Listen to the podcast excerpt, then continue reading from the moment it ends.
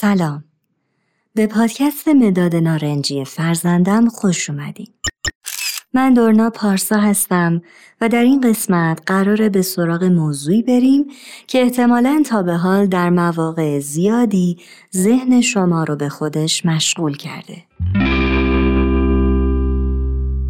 در دنیایی که ما امروزه در اون زندگی می کنیم، ویژگی های شخصیتی پایدار از جمله مهمترین عوامل تاثیرگذار در پرورش و پیشرفت در ابعاد مختلف زندگی هستند.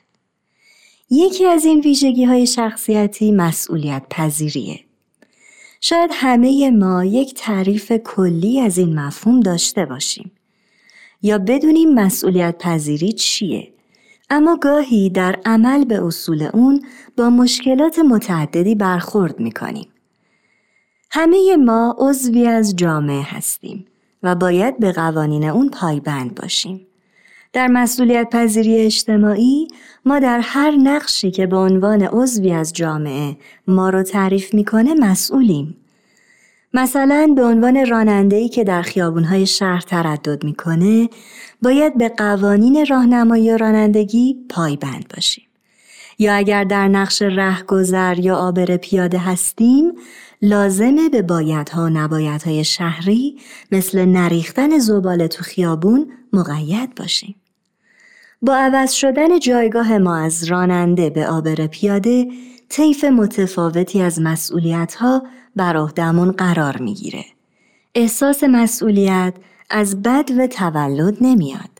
بلکه چیزیه که با افزایش سن، رفتن به مدرسه و پیشرفت در زندگی کسب میشه. احساس مسئولیت می‌تونه متأثر از اعضای خانواده، دوستان یا چیزای دیگه باشه که مثلا در تلویزیون می‌بینیم. به همین دلیل مسئولیت ما فقط به خود ما بستگی داره. چون این ما هستیم که رفتار، کردار و گفتار خودمون رو انتخاب می‌کنیم.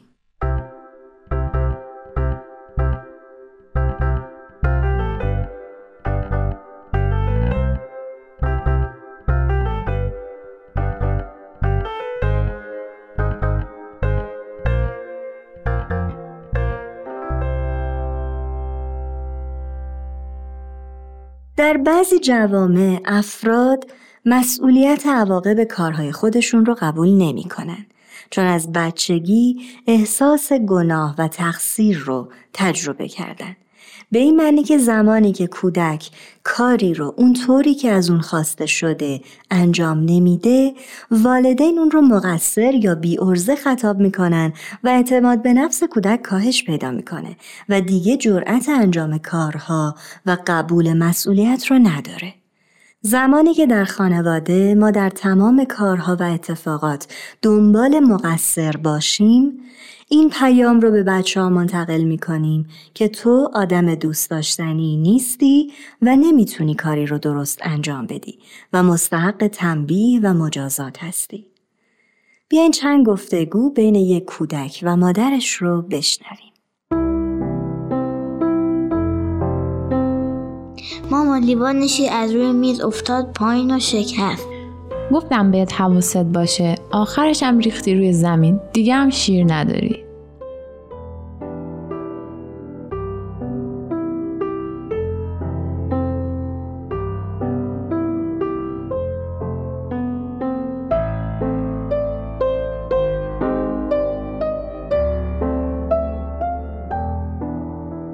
تصور کنین در این گفتگو شما جای کودک بودین. به نظرتون چه احساسی رو تجربه می کردین؟ اگر می‌خوایم کودکی مسئولیت پذیر داشته باشیم، نباید به کودکمون در اشتباهاتش احساس گناه و مقصر بودن بدیم و از عواقب کار اون رو بترسونیم. به جای اون خوب سعی کنیم برای اتفاق دنبال راه حل بگردیم و ما و کودک به کمک هم پیدا کنیم که حالا می‌تونیم چه کاری انجام بدیم. حالا دوباره به گفتگویی بین همون کودک و مادرش توجه کنیم.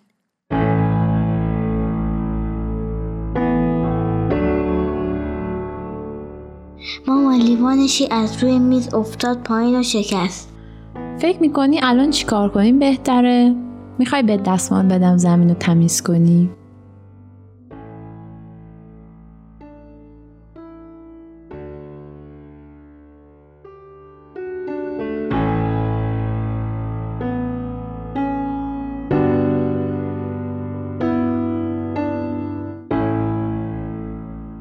دوباره خودتون را جای کودک بذارین. فکر می‌کنید حالا چه احساسی رو تجربه می‌کنید؟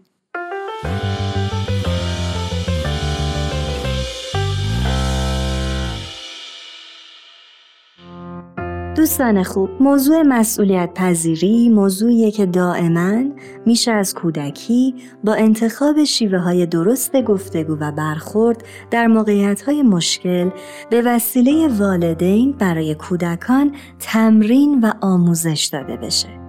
امیدواریم این پادکست هم در این مسیر مفید بوده باشه. لطفا نظرها و تجربه هاتون رو با ما در میون بذارید. ممنون از توجهتون. فعلا خدا نگهدار.